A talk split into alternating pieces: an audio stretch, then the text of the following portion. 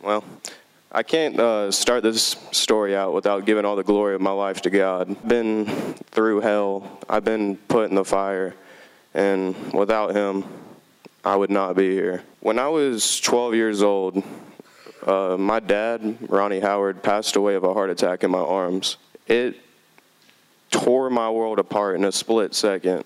Uh, no 12 year old should have to go through that. But on the other hand, I thank God that I was there and that He didn't have to die alone. That I was the last person He's seen, and that I was there for Him. Even all through this, a normal person would be pissed at God. Why did this happen, God? But for me, on the other hand, even though I tried to be mad at God, it just didn't work.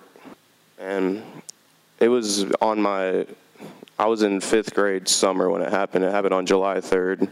And when I went back to school, something that hit me hard was when you get all the papers signed for your parents to get sent home to, and me just having to cross my dad's name out. I just felt like I was looked at different, and that was a very emotional point for me. So time went by. I moved a couple times, and then I was always hungry for church, hungry for God. And when we'd move a couple of times, it just seemed like that wasn't a center of our attention, and that I had a longing for God. But in ninth grade, we moved back here, and I heard from some friends about the cross. So I was like, I'm going to try that out. So I went to the cross, and man, this church is amazing. Everything that this church does is amazing. The longing I had for a male role model that was fulfilled with many people. That was just an amazing thing to have people like Tim, like Trevor, that I can just go to with and grow and mature and the man that God wants me to be. It's just cool to see Tim's family, Pastor Tim, I'm sorry, but uh, when you go to their house, how they are right here is exactly how they are at their house. And that's just, that's amazing to see that they don't just put on a front, that they're true and genuine of who they are. Uh, this was my next trial. Uh, on May 9th, I was heading to the river, and I got in a very bad car accident, one that two inches more I would have lost my life. And in the moment, I was like, oh, thank you, Jesus, I didn't die. But after I worked for that car all summer, that was my pride, that was my joy. And the weeks after, I became truly depressed and I became pissed at God. I was mad for months at Him. But in this walk, we're going to be put through trials and tribulations. And it's how we get up from those that will truly show who we are. And then now my favorite verses became Matthew 16 26. What does it profit a man to gain the whole world but to lose his soul doing so? When you become a follower of God, He begins to show you this life isn't about you. Your whole life changes. You don't hang with the same people, you don't do the same sinful things that were fun in the moment. You can't fit in the crowd anymore. You stick out like a sore thumb. You'll be laughed at, shamed, but in the end, I'd rather be judged by the world than to be judged by God.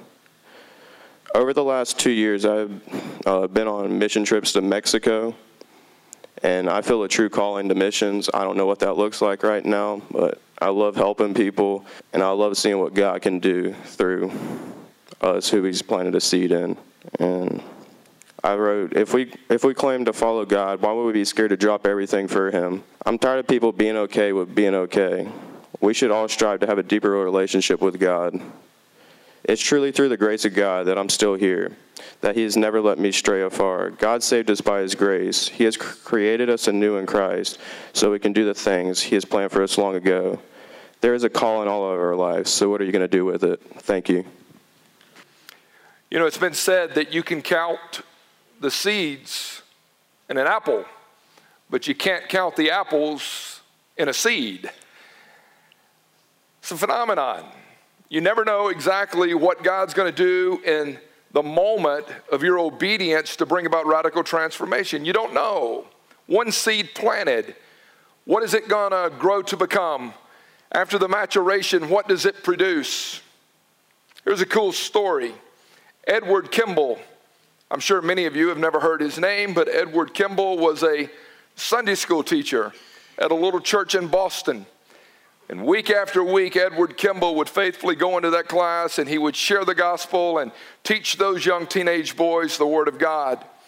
One of the young men that attended after uh, many weeks didn't understand it, wasn't getting it, so Kimball decided he would go down to where the young boy worked, which was in a little shoe store outside of Boston, and he would spend some time with him. So Kimball goes down to the shoe store and there in the stock room, as this young boy is putting shoes on the shelf, he begins to lay out the gospel with this young man. This young man repents right there on the spot and he responds to the gospel. And Edward Kimball had a chance to lead a guy that was a teenager by the name of Dwight L. Moody to Christ. D.L. Moody would grow and D.L. Moody would end up sharing the gospel on two different continents himself. He was a strong evangelist, one of the greatest proclamators of his day. One of the guys that he would influence would be a guy by the name of Wilbur Chapman. Chapman saw the passion and fervor inside of Moody. He wanted to take the gospel to his world, and so Chapman began to do these evangelistic crusades himself. So happened as Chapman was out sharing and preaching Christ one day that the Chicago White Sox had a day off, and one of their players, a guy by the name of Billy Sunday, attended. Billy Sunday, uh, Billy Sunday attends this uh, crusade. He doesn't know the Lord. He's living in sin, and he's convicted by the power of the Holy Spirit. And Sunday responds to the gospel, and he's saved. He joins Chapman in his evangelistic crusade. Billy Sunday Tabernacle is in Warsaw, Indiana, Winona Lake, Indiana, where Trevor is from. And uh, he goes out and he, he begins to impact other lives. Sunday does. One of the guys that's so uh, touched by Sunday's message is a guy by the name of Mordecai Ham.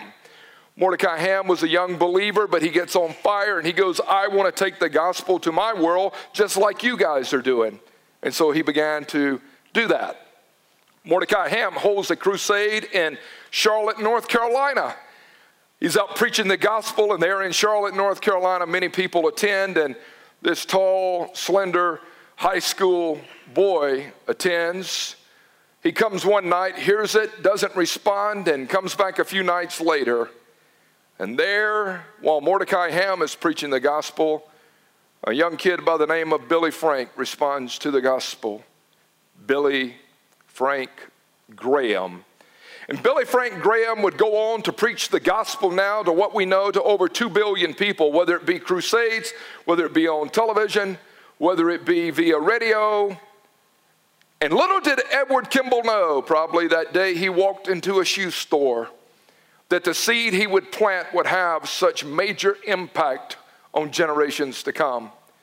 You can never, never, never know what the obedience in the moment of the now might do for future generations. One act of obedience right now, when God is calling you to do something, could possibly be changing human history.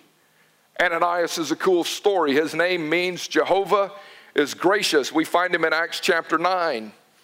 Now, the church is on. It's been birthed. The church is only a few months old the church in Jerusalem. The Holy Spirit has been poured out. Jesus has been crucified, buried, and resurrected from the dead. You start to read the early church in Jerusalem, and thousands of people are getting saved, and uh, signs and miracles and all kinds of just miraculous things are taking place. And then God speaks to a guy by the name of Ananias and says, I want you to go hook up with this troublemaker by the name of Saul the story's on. Saul gets all the ink, Saul gets all the credit. Saul, the antagonist that would turn Paul the apologist, Saul, the one who has been persecuting, will eventually become a proclamator. But we pick up the story in Acts 9 where it says in verse 1 Saul, still breathing threats and murder against the disciples of the Lord. He went to the high priest. He asked for letters from him to the synagogues at Damascus so that if he found any belonging to the way, the way was what they called the followers of Christ at that time. If I find any belonging to the way, both men and women, I want to make sure I have the right to, to bind them and bring them back to Jerusalem. Stephen has just been stoned. All kinds of crazy things are happening. So you pick up the narrative in verses 3 through 9. Saul is ambushed on the Damascus road. This bright light from heaven shines down. He's blinded. And Jesus basically says, Why are you persecuting me and why are you attacking me? And now Saul is blind and he's kind of laid up for a few days. Then you pick up the narrative in verse 10. Now there was a disciple at Damascus by the name of Ananias. The Lord said to him in a vision, Ananias. And he said, Here I am, Lord. The Lord said, I want you to get up and go to the street called Straight. Inquire at the house of Judas for a man from Tarshish named Saul. He's praying. He's seen in a vision a man named Ananias coming and laying hands on him so that he can regain his sight. Ananias answered, But Lord, I've heard from many about this man, how much harm he did to your saints at Jerusalem, and now he has the authority from the chief priest to bind all who call on your name. But the Lord said to him, Go, he's a chosen instrument of mine to bear my name before the Gentiles and kings and sons of Israel. I will show him how much he must suffer for my name's sake. So Ananias departed. He entered the house, and after laying his hands on him, he said, Brother Saul, the Lord Jesus, who appeared to you on the road by which you were coming, has sent me to you so that you may regain your sight and be filled with the Holy Spirit. Immediately there fell from his eyes something like scales. He regained his sight, he got up and was baptized, and he was given food and he was strengthened. Now, Ananias' story matters. Ananias has an interesting story, if you will. Let me make some just basic observations before we start to get into it.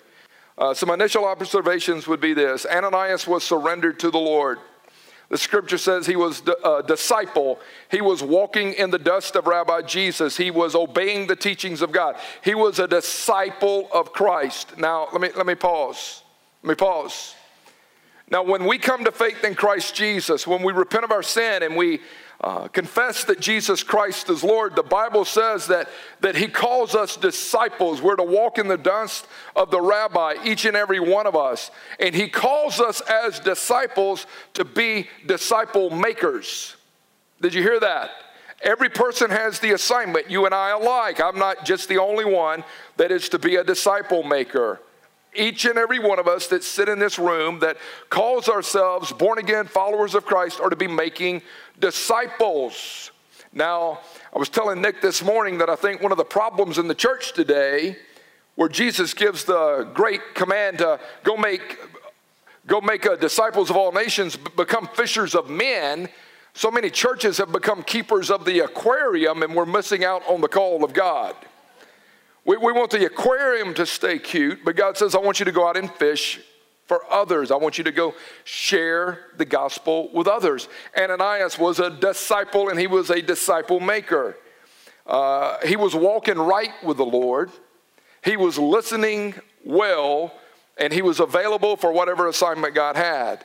I started thinking about that in my own life. I'm like, am I walking right? Am I listening well? And am I available for whatever assignment that God may throw my way on any given day? That's what He's called us to. Now, let me break down the text with you, verses 11 and 12. God's command to Ananias I want you to get up and I want you to go. That's all he told him. I want you to get up and go. He speaks directly.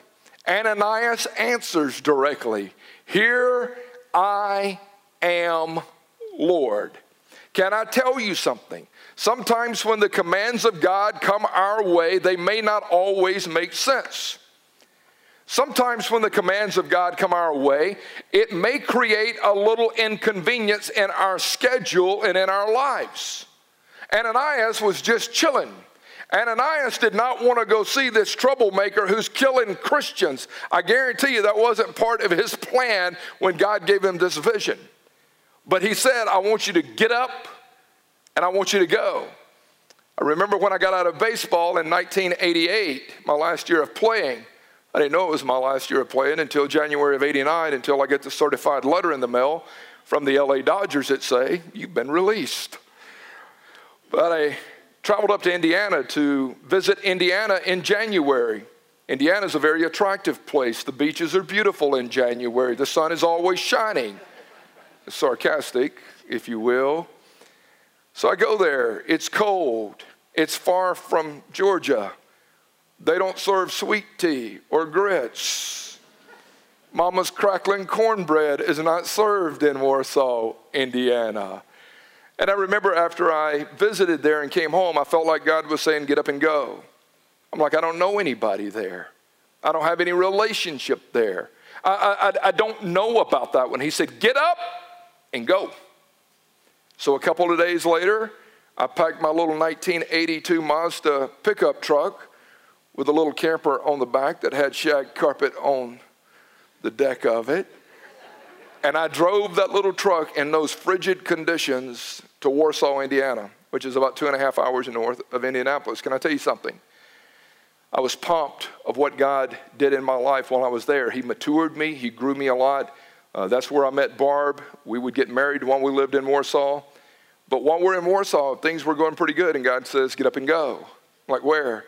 I want you to move back to Atlanta. I've called you to reach Hank Aaron with the gospel, and you're living next door to John Deere. Get up and go. So Barb and I packed, and we moved to the Dacula area. Back in 1993, on Rachel's first birthday, we moved to Georgia. She didn't know anybody. She would sit there at times and cry. I don't have any friends here. I don't know anybody. It was tough. So we started building that ministry. And God said, Get up and go. And so we were doing what God, we felt like God was telling us to do. And so we had been with that ministry 20 years. I was executive director. Things were really going well there. We had great staff throughout the nation. I had relationship with GMs and managers and coaches and players and all across the board. And then all of a sudden, 2010, I felt like God said, get up and go. I want you to walk away from this. I want you to pastor locally. And I'm like, where? So, get up and go has been part of our journey. And God says, without faith, it's impossible to please Him because those who come to God must believe He exists and He rewards those who diligently seek Him. And can I tell you something? I'm not like some spiritual giant or better than you are, but I can tell you this I've never, never, never resented stepping out in faith and obeying the Lord. He says, I want you to get up and go, I want you to move. And so that's what God said to Ananias. Now, I want you to see uh, Ananias' concern. Ananias' concern was, uh, you, you, you sure you want me to talk to Saul? I know his reputation. I know his track record. He's been killing people. He's hurtful. He's harmful. He just got documents that said he could incarcerate any of us and bind us and bring us back to Jerusalem. He hesitated. He balks at what God is telling him to do. I started thinking about that, even in taking those step faith of uh, uh, uh, steps over the years, stepping out in faith. And I'm like, okay, I'm, I'm going to trust you. Can I tell you, I've hesitated at times when God's asked me things to do. I want you to go over and sit down with these people. I'm like, I don't want to sit down with them. I, I, I don't like that person. Uh, they're a hellion. They're mean. Uh, they, they dog cussed me up one side and down the other the last time I met with them. Go, go, go over and sit down with them. No, no, no, he's a drunk. He's a druggie. He's packing. He might shoot me. Y'all ever use those kind of hesitating kind of statements? You want me to share with him? Yeah. You want me to get into his grill with him? Y- yeah.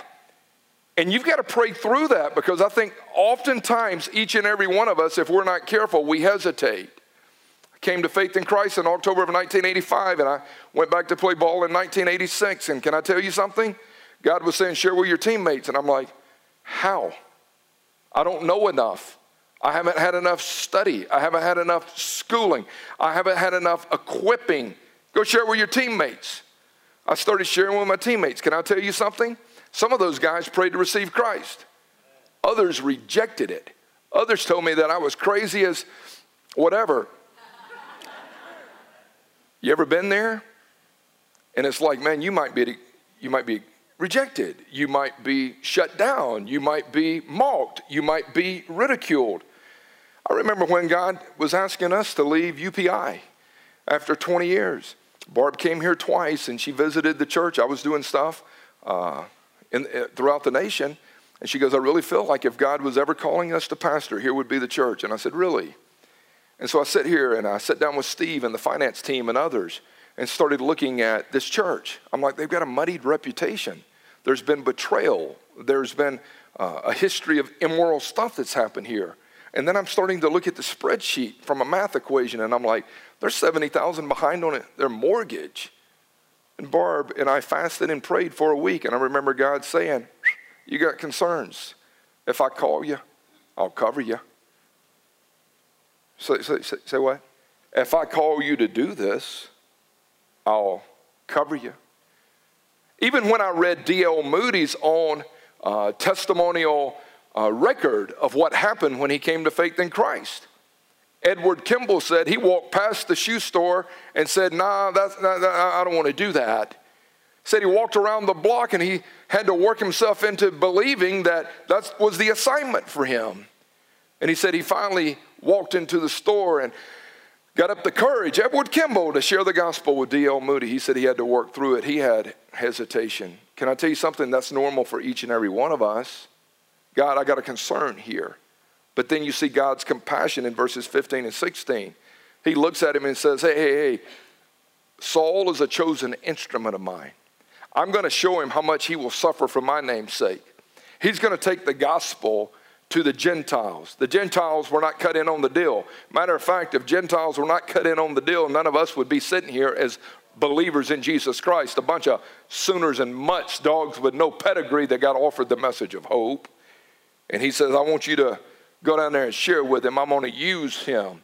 And can I tell you something? Ananias got to be a part of a radical transforming story that God would change in the person of Saul to Paul, that Paul would end up writing the majority of the New Testament. And little did he know when he took that first step of faith what God was teeing up for him that day.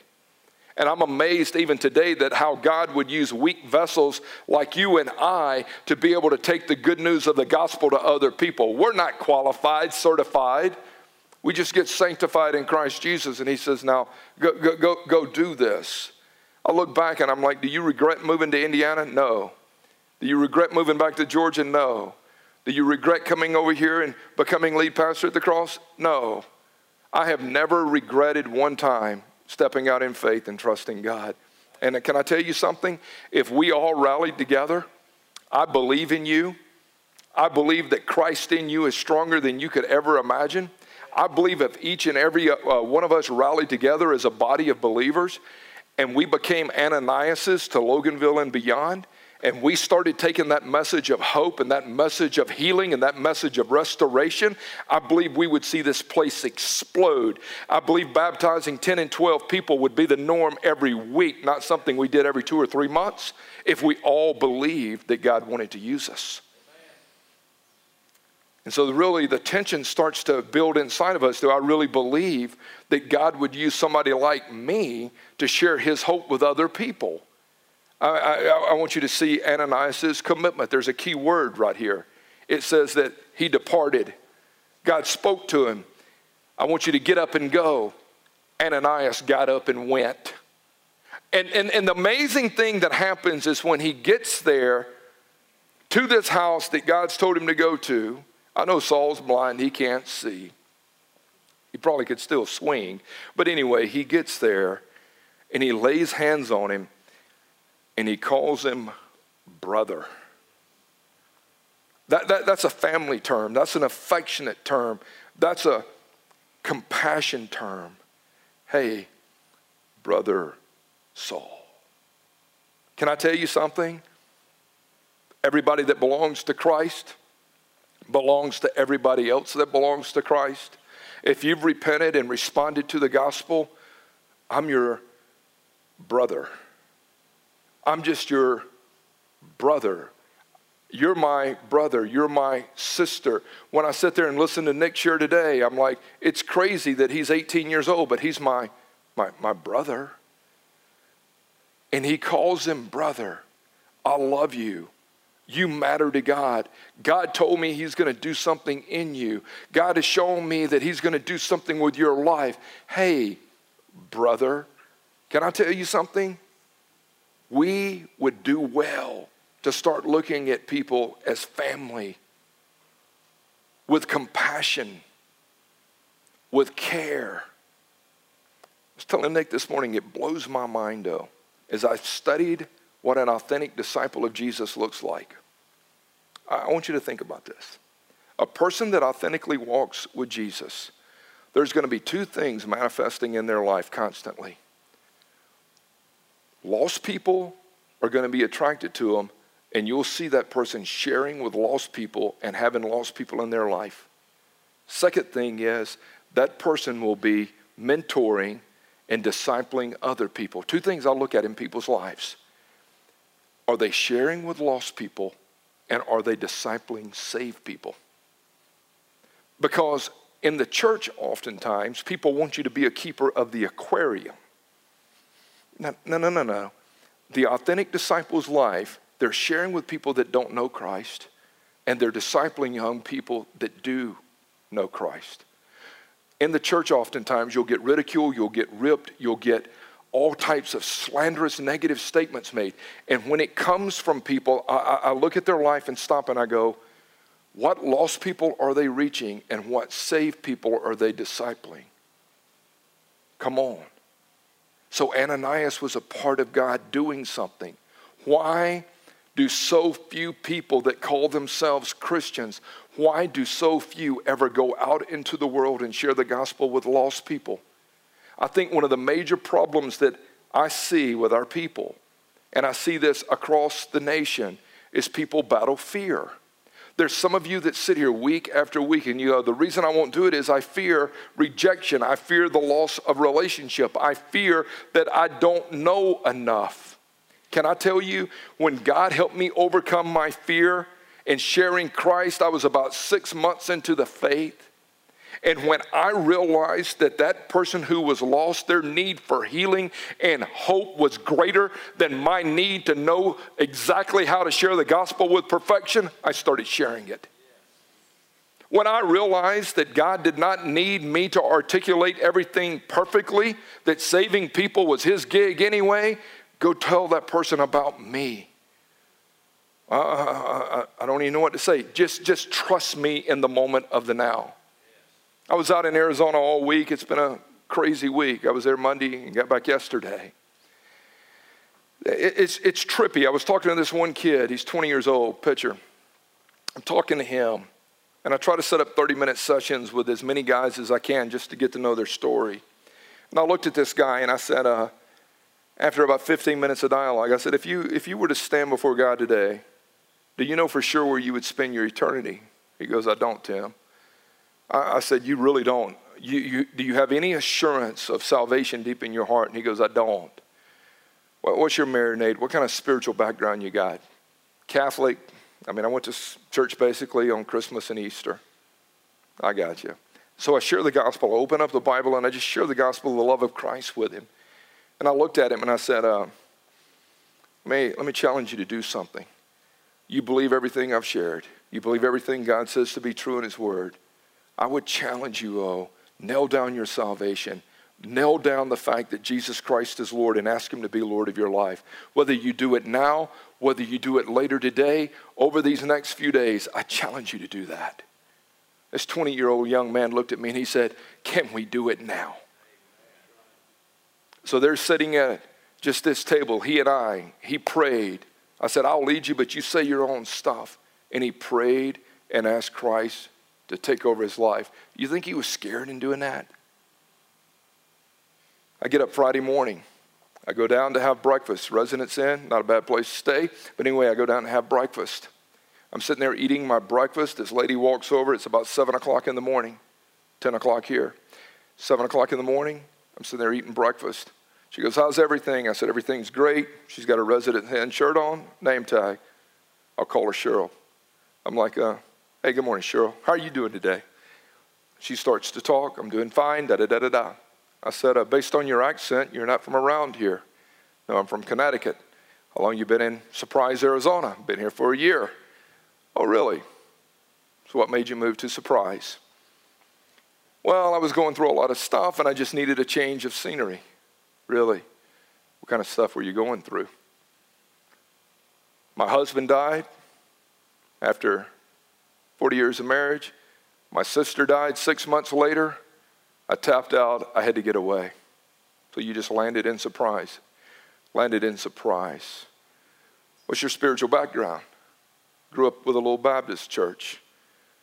Are you pressing into Jesus, though, and really locking into Christ right now? If you have that background, I'm really pissed off and mad at him right now. You are. Well, why, why are you so mad at him? Because he's not mad at you, he, he, he loves you. She goes, My husband dies. We had talked about retirement, what we were going to do. My sister dies. My heart's crushed. I, am mad at him. He's, he's not mad at you. Jesus loves you, and Jesus has been chasing your heart, and Jesus really has been pursuing you. We live in a world where sin disrupted humanity at every level, and death is a part of it. And I'm so sorry your husband died, but Jesus loves you. There's a pause. She looks at me and says, Can I tell you the real reason I moved to Arizona? Sure. You know those psychics, those people that claim that they can talk to the dead? I don't know them, but I've seen them on TV. Well, I went to one of them. And I really believe that she helped me talk to my husband who was dead. And when we were talking, my husband said, Move west. At least that's what this psychic said, so I moved west. Do you believe in that? No, ma'am, I don't. But I believe if you had to move west for Jesus to become real to you, I believe he would allow that to happen. You see, Chesterton said every man that knocks on the door of a brothel is looking for God. She's looking for God. She's looking for answers. So she moves to Arizona. What she's looking for is Christ to, to make her whole and complete. But can I tell you something? Conversation after conversation is teed up for you every day. What's your name? Where are you from? What's your story? And I did that with guy after guy. Hey, I don't know you. I know your name. How old are you? Where are you from? So, your mom and dad still living together? How long they been married? You got any siblings? Hey, guys, look at me. It's not rocket science. God may be wanting to use you right now in somebody's life to be an Ananias. And you're looking at it saying, but I, have got this fear. Fear causes us to lose perspective. Fear causes things to become clouded for us. But you could be an Ananias going to a shoe store this week to take the good news of the gospel to a future Dwight L. Moody. You don't know what God wants to do with you. But it's obedience in the moment of the now. You know, I was thinking that in order to do that, each and every one of us have to confront fear and we have to live a courageous life. I read a quote this week that said, The courageous may not live forever, but the cautious do not live at all. I was reading that thinking, man, what a powerful word. The courageous may not live forever, but the cautious will not live at all. They take no chance, they take no risk, they, they play it safe. And I'm like, God is calling each and every one of us to step out in faith. I've come to realize that when I confront my fears, it creates a deeper dependence on God for me. I have to yield and bow my will to the Holy Spirit. I have to surrender to, that Christ is big enough. Christ is strong enough. He's able to do exceedingly abundantly above anything I can ask or think. So when I bow my will in dependence, it strengthens me in my walk with Him and helps me overcome fear. Have you ever noticed that? You start to tell your story to a lost person about how God has redeemed you and saved you and made you a new creation and how He's forgiven you of all that junk in your trunk and God has stored, uh, restored your heart back into intimacy with Him. And you start to sit there and joy and, and peace and excitement starts to bubble up when you share it. You know what it does? It creates deeper dependence it makes me want to depend on Him more. When you share your story with other people, there's got to be like this, this jubilation of your heart that happens. Oh man, He loves me. Like Nick said, He loves me. God's been good to me. God, God has restored me. God has protected me. Perfect love casts out all fear. God hasn't given you a spirit of fear. He's giving you a spirit of power, love, and sound mind. John would write in 1 John, there is no fear in love. Perfect love drives it all out. Perfect love now dwells inside of me. Yes. Remember this. Start wrapping things up. Remember this. Number one, saving people is God's idea. Can I go ahead and get that cat out of the bag? It's not his will that any would perish, but that all would come to repentance. There's no pressure on me when I share his goodness with other people. Saving people is God's idea. It's not my idea. It is the great commission that he shared with all of us in Matthew 28. Go into all the world and make disciples. Can I tell you something? Your ability to articulate something perfectly, the power of the gospel does not hinge on that. The power of the gospel is strong enough to save people. Just share your story. Share your redemptive story. Share how Christ has rescued you from the domain of darkness and transferred you into light, transferred you out of miry clay and put your feet on a solid rock. Just share your story and leave the results up to Him. Saving people is God's idea. Paul would say, I'm not ashamed of the gospel. It's God's power to salvation that to everyone that believes. Number two would be this Jesus was rejected. Don't take it personal. Is every person you share with going to come to faith? No. When I shared with that 20 year old guy, he responded, he repented. Was that up to me? No, that was up to the Holy Spirit. When that woman walked away with tears in her eyes saying, I got to get back to work, was the outcome up to me? No. Only thing God was telling me to do was share the gospel, to share the love of Christ with her. Who's up to the results? God is. Are you going to be rejected at times when you do it? Yes. You would think that a personal encounter with Jesus would guarantee saving faith. We talked about the rich young ruler a few weeks ago. He has an encounter with Jesus, and the scripture says he walked away sorrowful. Can I tell you something? Your obedience cannot be tied to the outcome of how other people respond. Go down to the shoe store and see what happens. Get up and go. Let's go. And we do. Matthew chapter 5 says, Blessed are you when others revile you and persecute you and utter all kinds of evil things against you on my account, says the, the king. Rejoice and be glad, your reward in heaven is great. They persecuted the prophets before you. Some of us are afraid of being attacked. Some of us are scared, and we've got to overcome that fear to say, It's okay. Their need for hoping healing transcends my, my comfort. Take the gospel, Nick, to Walnut Grove High School and wherever you go, my friend. Here's another truth the Holy Spirit will always give you the words to share. The Holy Spirit's going to give them to you. Jesus even told the guys in Luke 12 when you go out, don't, don't worry about exactly how you're going to say it. Trust the Holy Spirit, Christ in you, to give you the right words to share. My buddy Blake's an Uber driver. Blake comes to me all the time and he's like, dude, the stories that God is allowing him to experience driving people in an Uber cab. Man, I talked to this dude. I had a chance to pray with this one. This these people were raising hell partying. I picked them up. They were drunk. They needed a ride. They're like, is that a Bible in the back seat? One of them started crying. The other one was not into it. Come on, Blake. My buddy Blake sitting right here. I mean, he, he, he tells me story. He, he's like, dude, you got to hear what happened the other night. He goes, I feel like God's calling me to do this so that I can share Christ with random people all the time.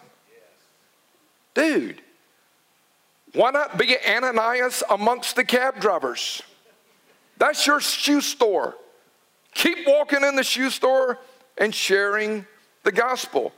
I don't know how the conversation is going to start. I don't know where the conversation is going to go. I don't know how it's going to end. But if I'm obedient in the moment of the now, trust the Holy Spirit. Fourth thing is remember, God will always be with you. I am with you even to the ends of the age. Wherever I am, there's always four. The Father, Son, and the Holy Spirit are always with me. So I can sit there and talk with Cheryl at the Residence Inn, realizing there's four against one right now. We're not teaming up on her, we're just loving her. Wherever I am, God's with me. He never departs, He never forsakes. I'm like, check it out.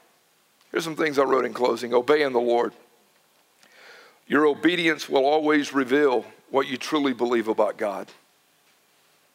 It did with Ananias, it did with Edward Kimball, it did with D.L. Moody, it did with Wilbur Chapman, it did with Billy Sunday, it did with Mordecai Ham. It has with Billy Graham, Franklin Graham, you name it. What you believe is always going to be revealed. when we go through tension and things get tight, what we truly believe is going to be revealed. What we truly believe, who we are, get exposes in the midst of tension. Two, your obedience determines whether you will experience God working in and through you. You can't stay where you're at and go where He wants you to be. God is always going to create disruption and some tension that cause, causes for adjustments that's going to lead me to action. God, I'm willing, I'm willing to own what Isaiah said, and I'm willing to own what Ananias said. Here I am, Lord. Here, here I am. You can use me. You, you can send me. I may have to work through my own hesitations for a few minutes, but I'm, game. I'm so pumped for like Bobby and Shelly and, and, and, and others, Butch and, and Richard. I mean, we're talking about starting this Celebrate Recovery, and I think you guys told me there's like 25 plus people already signed up and showing interest in this small group, Recovery at the Cross. Recovery at the Cross, battling sex, alcohol, uh, whatever, drug addictions, porn addiction, what, whatever it's been. And people are going, I, I want to get in that Christ centered 12 step kind of recovery thing. They'll be back at the table at the end of the service, and people are saying, Man, I need help. Can I tell you something? It takes a step of faith that pulls you out of your comfort zone. We've never led this before. I know you haven't because we ain't ever had one before. Y'all guys are grassroots, and y'all came and said, We're willing to do it. Y'all are becoming Ananiases to the broken down, and some of those blind eyes are going to be able to see because of how God works in and through you. Man, I look at that and go, Thank you, Jesus. Come on. Whatever is going on in your life, we want to help you. But what you truly believe about God is going to be revealed, and it's going to determine how God works in and through you.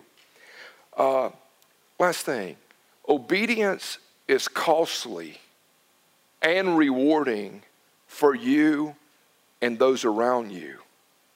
I was thinking about this. When I obey the Lord, it's going to cost me and those around me, but it's going to be rewarding for me and those around me. When I step out in faith and have to trust God, I don't know how to do this. That was my argument. Do what, Pastor? Man, we got it going on here. Our ministry's strong and we've got a great team. And I've never pastored before. I, I don't even hang out in a local church that much. I mean, I'm out and about doing chapel in locker rooms, and I mean, I'm not there every Sunday, Lord. Get up and go. And when you get up and go, it's like he says, no man after putting his hands to the plow, Michelle, no man after putting his hands to the plow and looking back is fit. Don't look back. Just, just stay with me. Trust me to do something with you. Can I encourage y'all? to become Ananias's this week? Jehovah is gracious. God's going to tee up opportunities, sniff them out, look for the opportunity. And when he tees them up, just say, can, can, can, I share the hope that I have within me? Don't allow the mind monsters of not knowing enough or your lack of knowledge or whatever. Don't, don't, don't let that chain you any longer. Share what you do know and watch God do the rest. Watch him do the rest anyway. I believe God is wanting to unlock some of y'all to free you up to take the gospel to your world. Go take it. Go to your shoe stores this week. Be an Edward Kimball. Be an Ananias to your world. Y'all, y'all with me? I pray that today's word encouraged you. And thanks for joining us uh, on this uh, broadcast today. If we can help you in your walk with Christ in any way, feel free to contact us here at the Cross Loganville. Our email, info at thecrossloganville.org, or you can call us 770 554 3322. God bless you, and I pray that you have it just an incredible day.